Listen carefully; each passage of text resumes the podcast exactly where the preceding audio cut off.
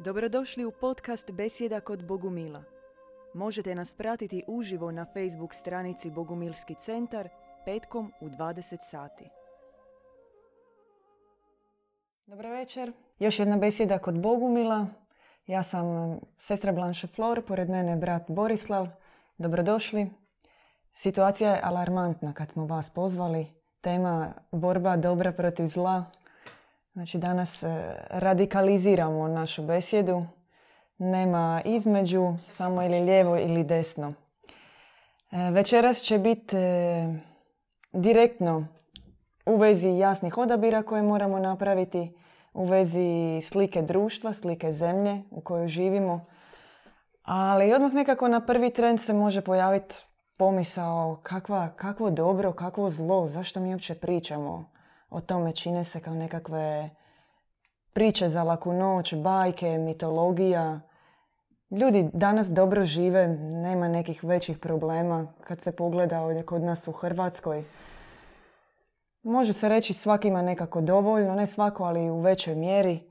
Zašto mi uopće moramo govoriti o dobru i zlu? Zašto ne kažemo da je sve relativno dobro sa nekim određenim situacijama koje iskaču negativne? Ili u ljudskoj povijesti ili danas općenito. Možda za one za koje taj problem ne postoji i ne vredi govoriti. Možda ne treba bacati biser pred svinje. Možda.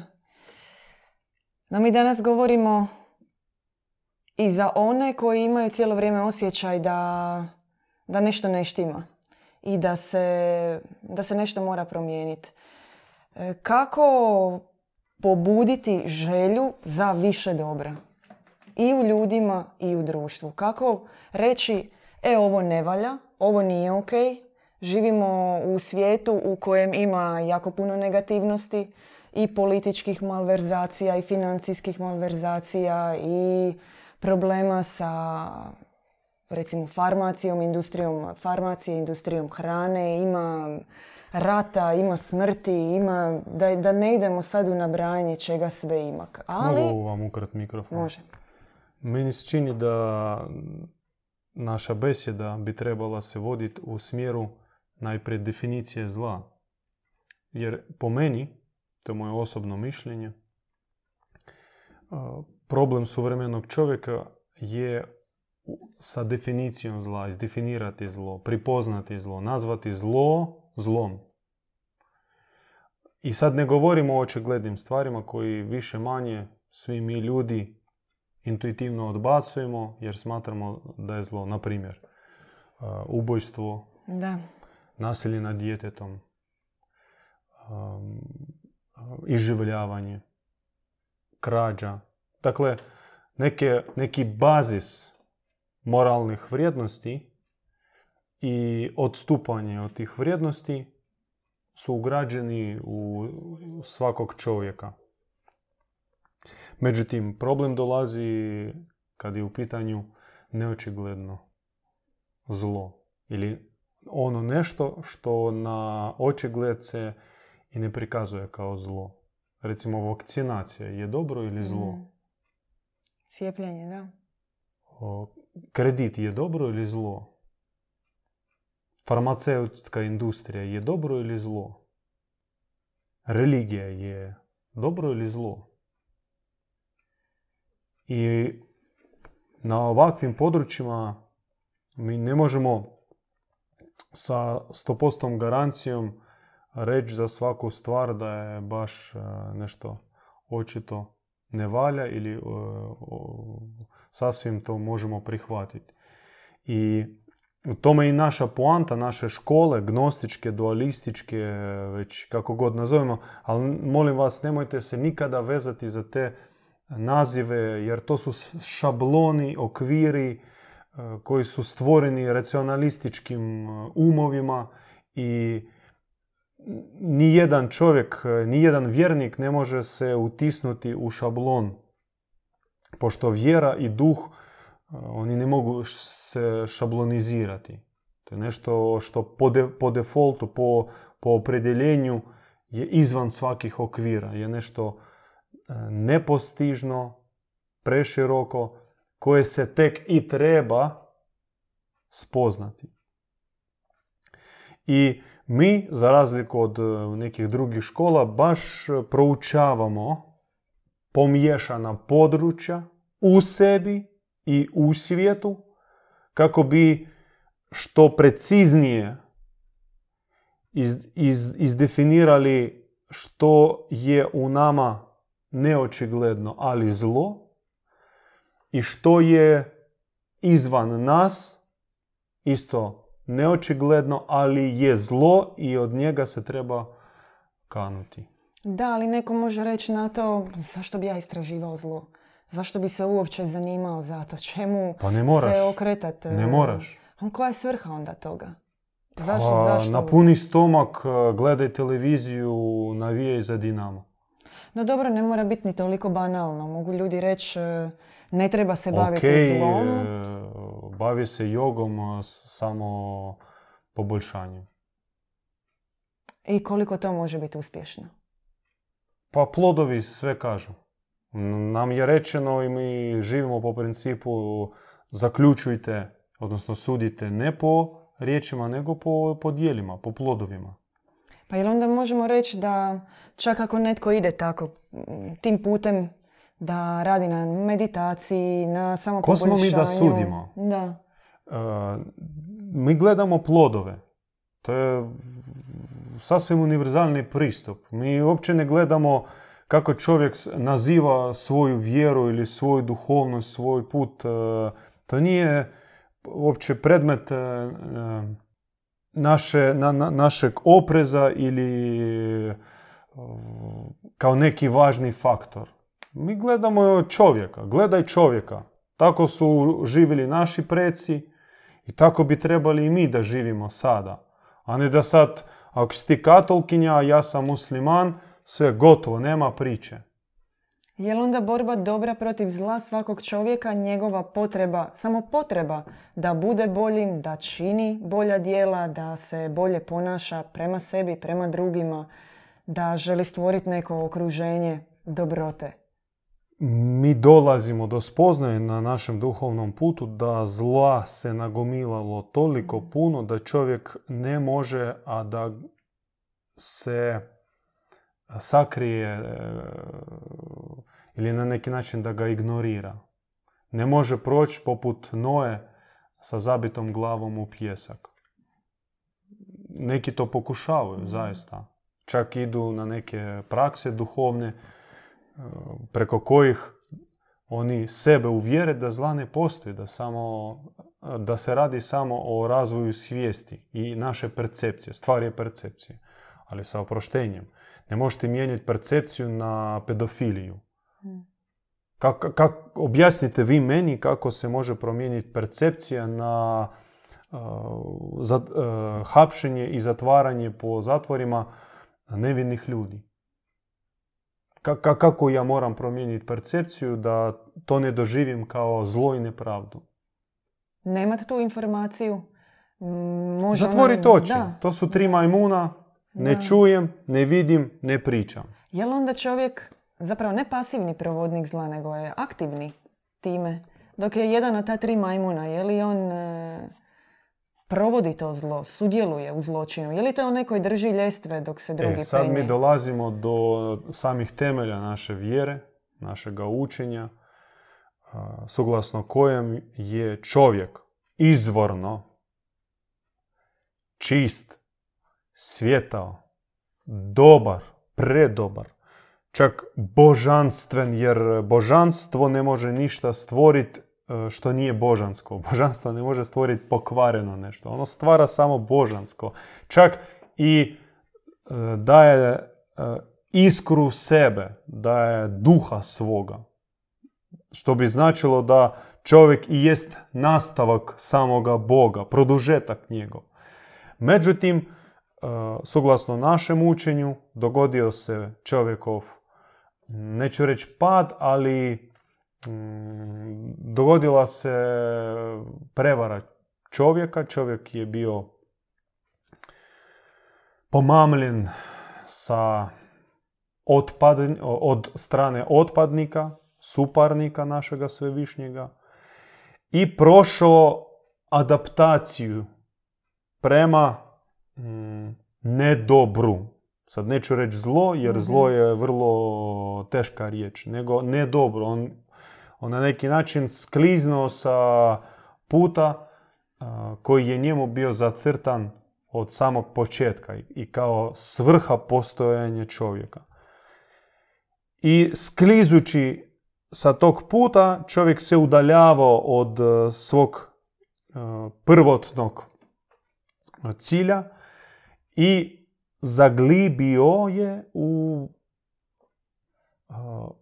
prostor, u stanje gdje je malo Boga, gdje je malo dobra i taj prostor, to stanje e, popunjava se suprotnošću. A suprotnost dobru je zlo. Da. Suprotnost svjetlu je tama. Suprotnost istini je laž. I čovjek se počeo navikavati na takav život. Život u početku u maloj, a poslije u većoj laži. U početku e, on se em, sramio nekim e, perverzijama, a poslije to je za njega postala norma.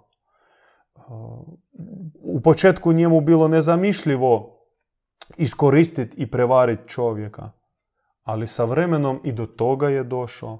I mi se nalazimo na, svaki od nas može se smjestiti e, negdje na e, tom e,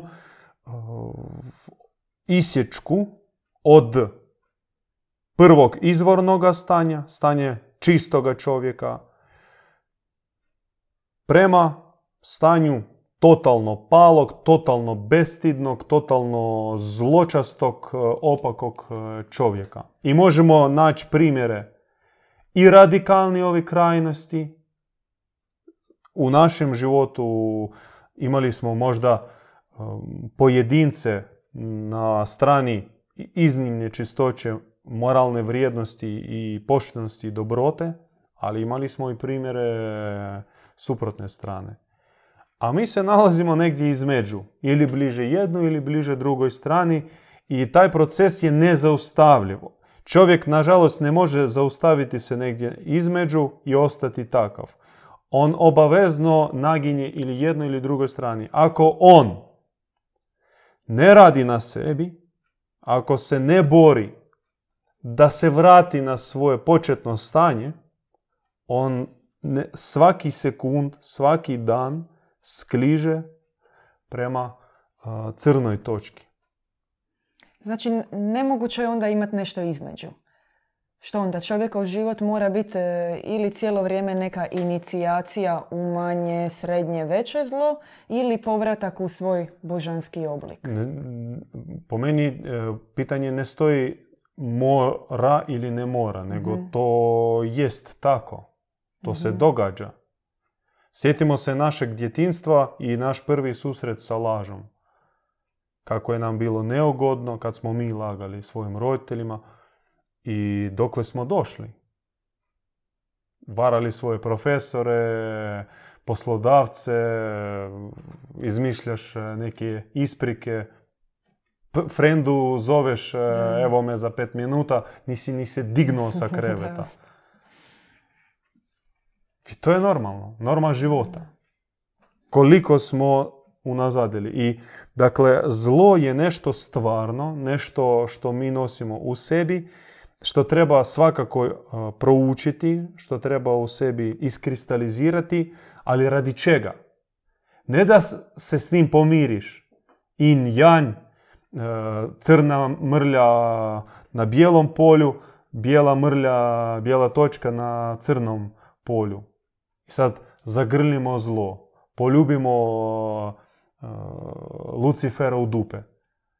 Ne, mi se tim ne bavimo, braćo i sestre. E, Mi ipak po tradiciji naših velikih predaka uzimamo na sebe odraz borca, viteza, odnosno vitezice. I mi kad se suočavamo i sa unutarnjim i sa vanjskim zlom, reagiramo na njega. Moramo reagirati. Ako ne reagiramo, to znači da pohranjujemo isti taj neki izvor zla koji postoji. Naprimjer, malo prije ste spomenuli jedan banalan primjer, ali vrlo čest. Stižem za pet minuta, nisam ni krenuo. Neka sitna laž. Ili neki veći problem. Je li mi time kada radimo takve stvari, kada govorimo ili kad ne reagiramo na zlo, pohranju, nadohranjujemo i sudjelujemo u, u, u većem zlu? Svaki mali trenutak, svaki, svako malo zlo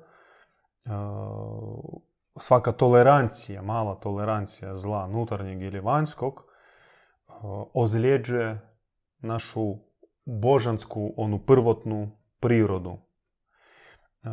Utješna je vijest e, i naš, naše polazište duhovno je u tome što čovjek, bez obzira koliko god je pao, kako god e, zlo je spoznao i isprobao, u dubini svoj ostaje čist, dobar, bezgrešan možemo reći, e, sa velikim zalihama e, duhovne snage. Čak i oni... Dajte da završim samo misao. E, I one tolerancije zla, ili svjesne, ili nesvjesne, pod utjecajem, ili zbog ljenosti, aj, poslije ću, ili drugi put, kako mi uvijek obećajemo sebi, sutra ću krenuti trčati, da skidam kile, od sutra ću se skinuti sa kruha, sa masnoga i tako dalje. I nikako da počnemo, godine prolaze, nikako da počnemo. Isto tako te male tolerancije zla, zlih misli, zlih riječi, zlih dijela, jako oštećuju prvotnu našu prirodu koja je na dubini i ona se polako izjeda. Kao moljac, kao neki crv, on prodire duboko, to zlo, taj zloduh, izjeda zlatnu rudu naše duhovne snage. I ako u početku, čak i sa onim zlom koji smo naučili i počeli primjenjivati u životu, otprilike 70% nas ostaju neporočni čisti, duhovni i otporni na zlo. To jest, e, zlo koje mi izvršimo izaziva unutarnju muku, neugodnost, e, stid. Mi se e, mučimo, kajemo, ali po slabosti ponavljamo zlo. Ali i, i, I to još nije toliko opasno. Kad mi kao napravimo grešku neku, ali mučimo se zbog nje. Već e, to govori da priroda, ona originalna, božanska, u, u, kod nas još živa. Ili to možemo svesti na savjest čovjeku. Ona još e, nije ugašena, nije uspavana. I ona muči, ona tjera na neke promjene, pa barem u mislima. Pa barem u mislima. Međutim, i to se može ugasiti, udavi se savjest i ostaće čovjek e, onako ravnodušan i boli me briga, pa jesam takav, svijet je takav, šta ću ja sad se praviti pametan. Ili još gore od toga nađe sebi duhovnu školu, duhovnog učitelja, duhovnog, koji njega pouči da, a i ne trebaš se ti boriti sa zlom. U stvari to nije zlo. To je samo neka tvoja forma suživota sa ovim svijetom. Još tebe blagoslovi, on tebe kapsulira u palome stanju, a ne tebe, tebi pruži ruku i čupa tebe iz močvare. I onda izjeda se ta božanska priroda sa 70%, smanji se na 60, 50 i već ispod 50 čovjek ulazi u zonu rizika nepovratka. Znači, ako pređe ta granica ispod 50, onda pad se ubrzava. Čovjek lako se prijavi za neke opake gadarije, on se vrbuje za svakakve zločaste stvari i projekte, on se ubrzanim postupkom demonizira. I onda za njega nema opravdanja da je u suštini dobar. A, takva radikalizacija duše koja ide? Kako onda a što vi, što vi mislite A š- pod riječju opravdanje? Pa ipak ga gledat na način u suštini neko je dobar. Jel to onda zaista sva ona... Kada liječnik ulazi u mm, taj leprozori sa zaraznim bolesnicima, on ih osuđuje ili što? Ne.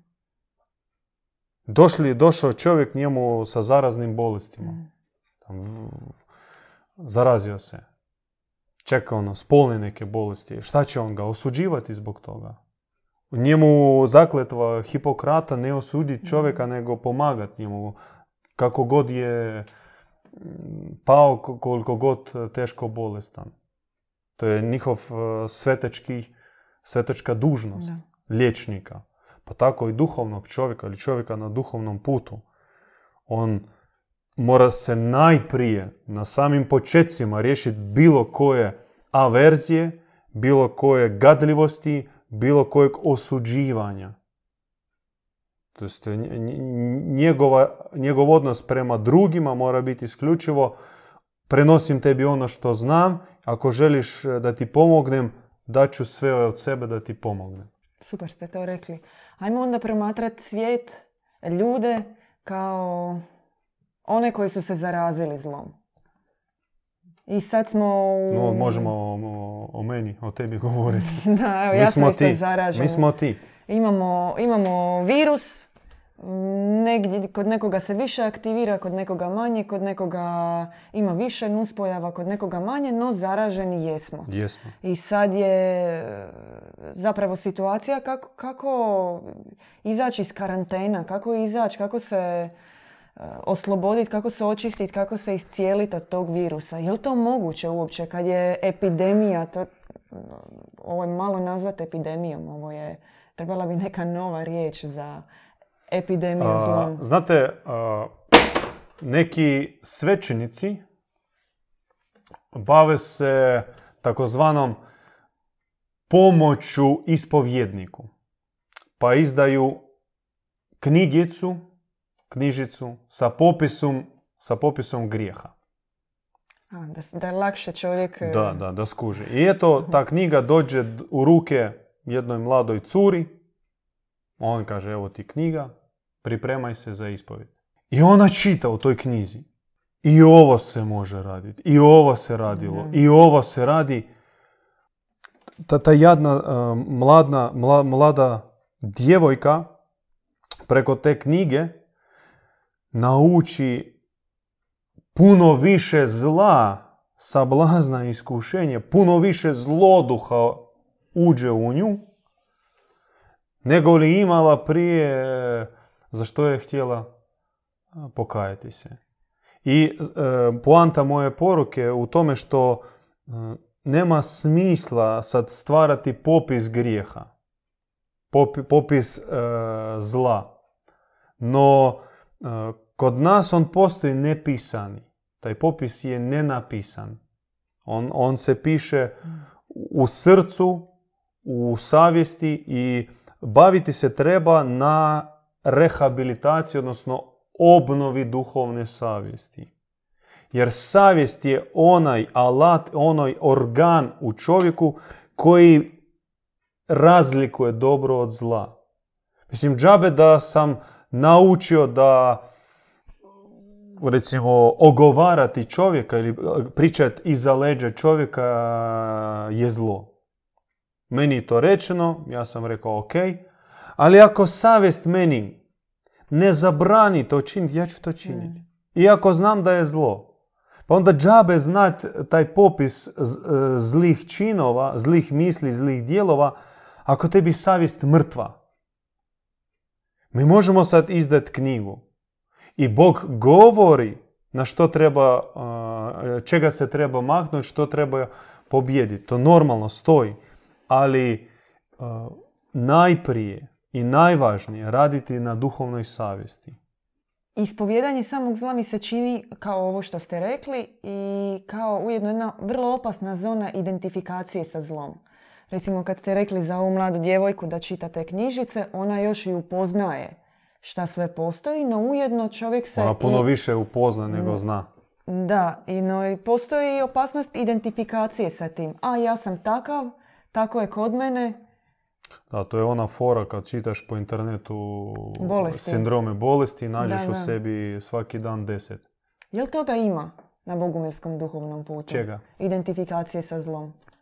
Pojasnite. No ja sam, e, na primjer, ja zamjeram drugima puno ili da, ajmo tako, ajmo uzeti ovaj primjer ogovaranja. Ja ogovaram, to je takva je moja priroda i koliko god se ja trudio, ne mogu se osloboditi toga i pobjegne mi to, ja sam takav. Ili ja uvijek kasnim. Što neko zaista može osjetiti kao zlo i može... Krađe tu, tuđeg vremena. To da, je, krađa to je, tuđeg To je vremena. sasvim I ja zlo. kasnim, ja sam uvijek kasnio, koliko god da se trudim, ne mogu si pomoći i tako je, pet minuta, deset minuta, sat vremena. Takav sam.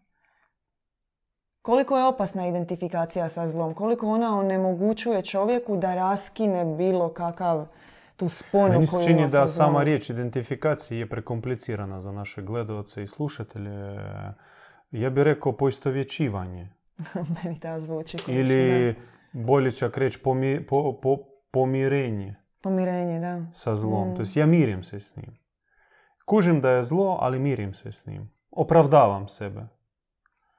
To je, to je, to je već, e, u medicini to se zove tolerancija, koja trenutno nekim intelektualnim elitama propagira se kao e, panaceja za sve društvene, političke i e, duhovno-moralne probleme. Dakle, sad promica se tolerancija, tolerancija, tolerancija. To je trojanski konj koji će nam još koštati i po, po- kao pojedincima i kao društvu i kao civilizaciji je jako skupo. A, u medicini pojam tolerancije koristi se u negativnom značenju. Dakle, organizam, naš imunni sustav, kad je tolerantan prema virusima i bakterijama, onda on ne obavlja svoju glavnu funkciju, funkciju zaštite organizma. I sa ovakvim malim primjerima tolerancije ili opravdavanja zla događa se apsolutno isto. Božanski naš organizam, božanska naša priroda, naš e, um božanski, naš sluh utančeni, e, naše srce koje je pozvano biti aktivno i veliko, naša savjest, sve to strada i konač, u konačnici može umrijeti. Jel mi živimo u vrijeme kada se to događa u većoj mjeri? Uvijek se to događalo, to nije počelo jučer, e, to traje već tisuće godina. Samo se gomila. To se gomila i to isto još treba shvatiti da zlo se gomila. Gomila se čovjekom, znači kroz život on gomila zlo i ono nigdje ne odlazi, ono sve ostaje u njemu kao talog. Gomila se zlo kroz generacije, od naraštaja prema naraštaju, od naših roditelja smo dobili njihov kufer, ali i porodično, gomila se na razini zajednice, grada, naroda, gomila se sveopće, sve ljudsko zlo, koliko smo mi na globalnoj razini učinili zla prema drugim vrstama, drugim životinjama, prema prirodi, koliko smo zagadili, koliko smo iskoristili divljački mm, našu manju braću. Dobro, ima li onda itko tko se očistio od zla? Naravno, oni su e, uvijek bili istaknuti, zvali su svecima, djedovima, prosvjetljenima, bodhisattvama. Bilo uvijek takvih koji se odazivali na put ekstremne čistoće i svetosti, te prvotne božanskosti. E, Trudili se na tom putu i uspjevali pomamiti još veliki broj za sobom, sve dok nisu dolazili crni, crne elite, crni vladari, crni upravitelji umovima i srcima i eliminirali one svjetiljke. To je još Krist je zamjerio u raspravi sa judejcima. Kaže, e, dana je vam svjetiljka. Ona mora stojati na vidjelom, na, na, baš na, na otvorenom mjestu i osvjetljavati prostoriju. Osvjetliti tamo. Međutim, što vi radite i što će se vama zamjeriti? Vi ovu svjetiljku strpate ispod stola, zatvorite, ugasite i sa tim vi ne date njoj ostvariti svoju misiju, osvjetliti tamo. I vi ste krivi zato što prostorija je napunjena tamo. Odnosno, vi, religioznici, vi ste zaduženi i vi ste odgovorni zato što svijet leži u zlu i tami. Zato što vi ste eliminirali sve Bože svjetiljke, sve poslanike, sve odabranike, sve vjesnike koji su došli sa zalihom svjetla. Koji su bili pozvani da ga usiju u srca ljudi. I to nisu uspjeli, vi niste im dali to uraditi. No, govorimo o prošlosti. Što je sad danas? Dan danas se to to dan događa. danas dan danas. Pogledajte našega djeda, kojega ne samo mi po prirodi kao njegovi sljedbenici smatramo prosvjetljenim čovjekom, nego i ljudi koji ga upoznavaju, predstavnici drugih duhovnih škola, istinskog duha i intelektualci e, vide u njemu svjetlost. E, I na jedan ili drugi način e, priznavaju njemu tu svjetlost. Neko a, s tim da stupi s njim u dijalog i voli i crpi od njega znanje. Neki da mu dadu neku, neko priznanje, upišu ga u neke tamo knjige i tako dalje. To je isto dječji neki takav a, način, ali govori Ali o lijepo po- pripoznavanju, da. govori o pripoznavanju svjetla. Ali kako ga smatraju uh, religioznici? Sektaš, šizoid, paranoik, prevarant, aferista. Nevjerojatno je to sa, sa riječi sektom. Tko određuje što je sekta? To, ljudi ne moraju uopće biti vjernici, a kažu to je sekta. Već poistovjećeni s idejom da je to je ono ko biljeg koji kravi stavljaš nekakav u živ. strani riječ Ne, sekta. nego mi nije mi jasno, možda sad to naglas govorim. Ja sam ponosan, ja sam sektaš, e, mi smo najbolja sekta na svijetu. Ne razumijem kako ljudi, kako ljudi, e, kako se to proširi da neko kaže, a gledao sam netko ko čak nije niti religiozan ili institucionalan, pa će reći, a to je još jedna obična sekta. Šta to znači uopće? Šta je sekta? Sve ono što nije institucija. Sekta je sve ono što je bilo, Da, imalo neku opet, potrebu e, napraviti mislim, nešto opet bolje. e, vratim se na Kristove riječi. On kaže, vi ste, e, ja ću to parafrazirati svojim Može, da. riječima. On kaže, e, vi ste zlikovci, ali niti to nije toliko strašno da ste vi zlikovci, nego strašno je ono što kad vi kad god dođete do nekoga i uspijete ga osvojiti, vi ga učinite sto put gorim od sebe.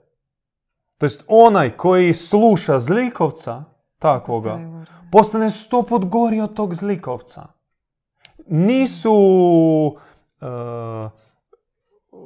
na tom, u tom dvorištu Pilatovog, Pil- Pilatove palače e, bili isključivo Da, da. religiozni vrh. Da, Nego bila je gomila. da. I gomila se derala raspniga. Ubi ga. Pusti barabu. Pusti razbojnika. Pusti nasilnika. Ubojicu. Pusti. Ovog ubi. Raspni ga.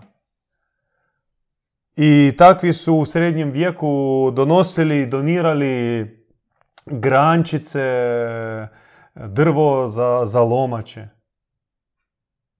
I kada su spaljivali, ako se ne varam, Giordano Bruno, e, ta legenda kako jedna bakica vuče hrpu grančica, baca, stavi to u lomaču, on ju pogleda i kaže Santa Simplicity.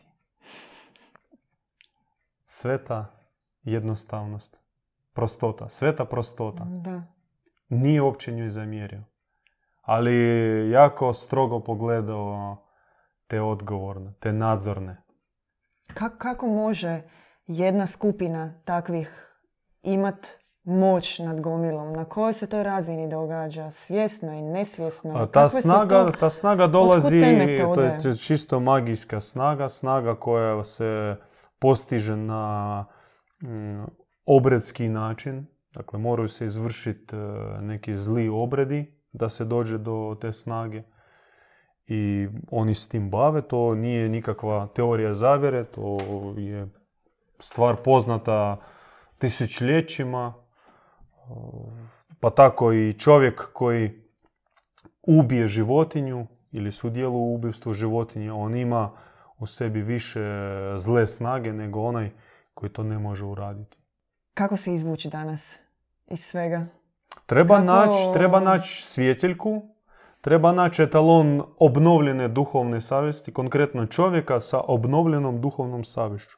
Kod koga savjest je idealna, u idealnom stanju, koja, koji ne treba čitati one talmude, one knjižurine da skuži što je zlo, što je dobro, nego njemu savjest odmah kaže, on zna, to je dobro, to je zlo. Ti ga pitaš, on tebi odmah kaže, sine, ovo je zlo, makni se od toga. A ovo je dobro. Čovjek sa obnovljenom savješću. Priljubi se njemu. Slušaj ga. Savjetuj se s njim. Naštelavaj svoju savjest kao e, nutarnje glazbalo sa savješću savršenog čovjeka. Sve je vrlo jednostavno. To ne, nikakva nije viša matematika.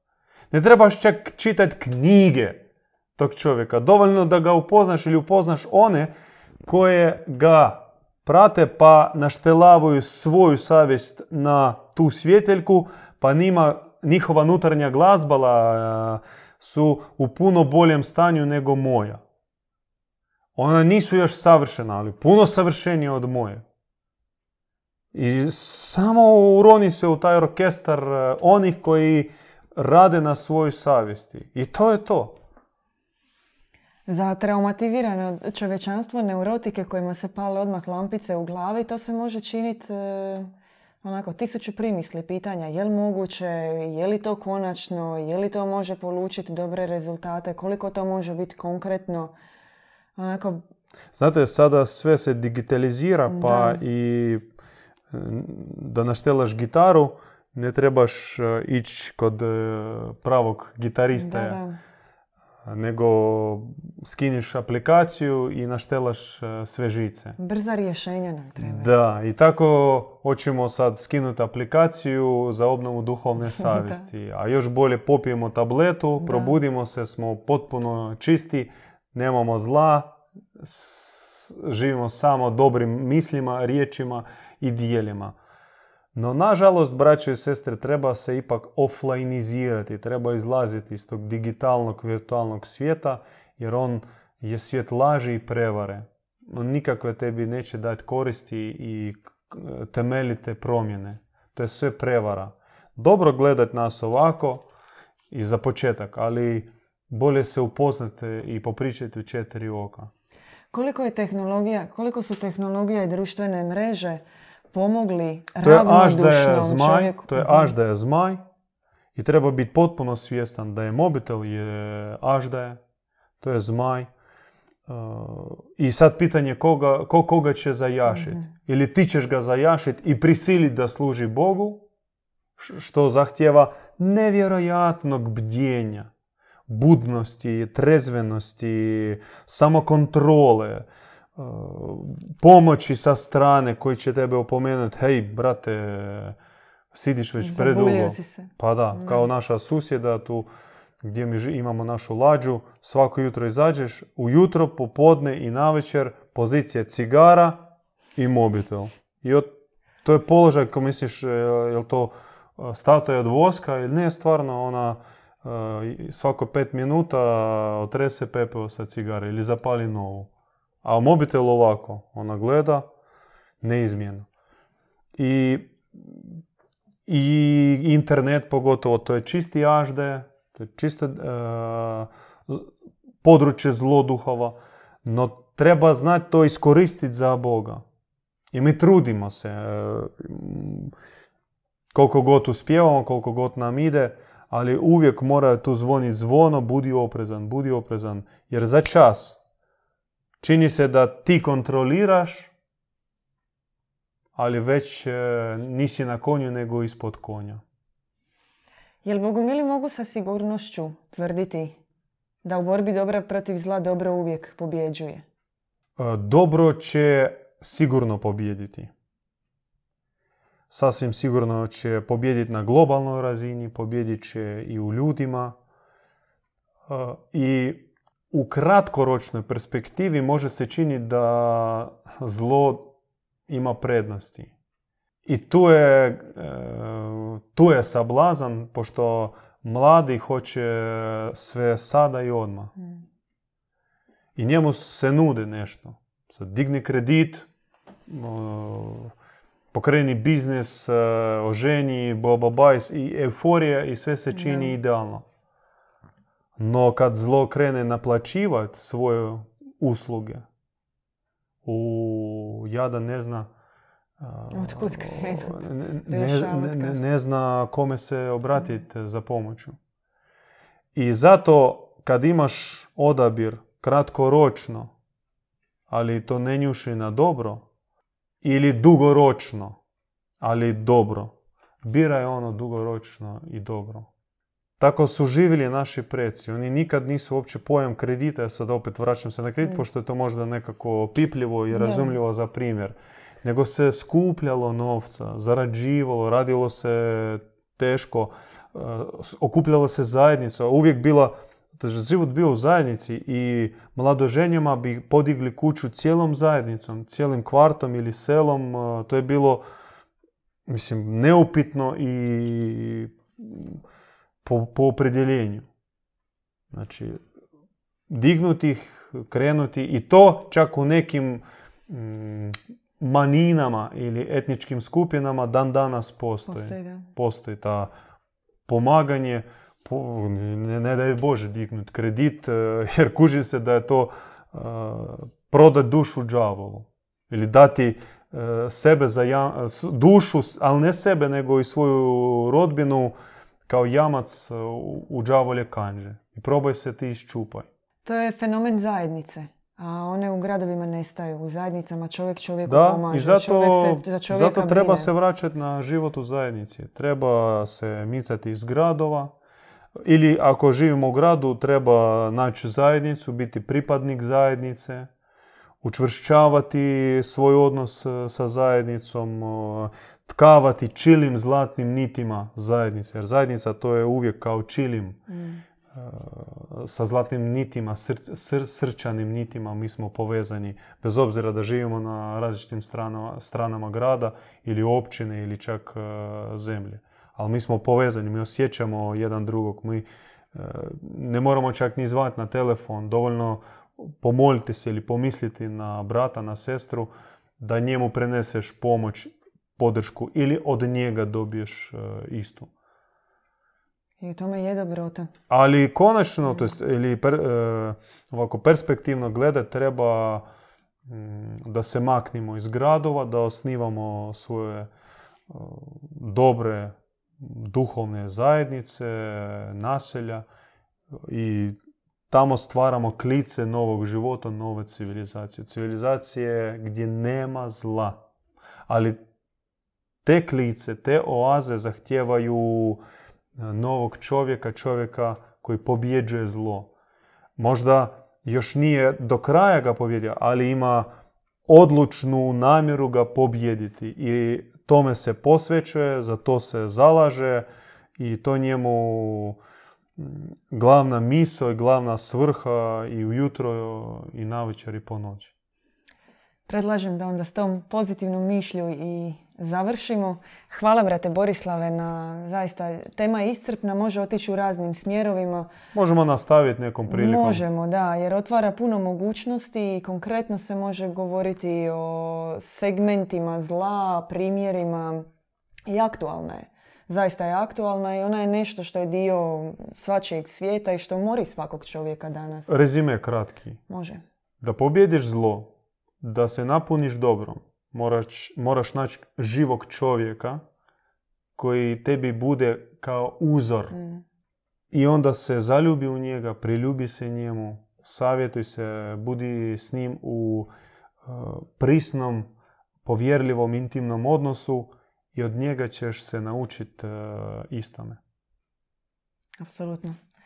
Hvala. E, vas podsjećamo, dragi naši Facebook prijatelji koji nas gledate isto i na YouTube-u. Pretplatite se na naš YouTube kanal. Ne košta još uvijek Ništa, ništa. još ne naplaćujemo. Čekajte još malo pa ćete i dizat kredite da se pretplatite na naš YouTube kanal. Ne daj Bože. Nikada. I na Mixcloud kanal i čekamo vas sljedeći petak u novoj besjedi. Slušali ste podcast Besjeda kod Bogumila.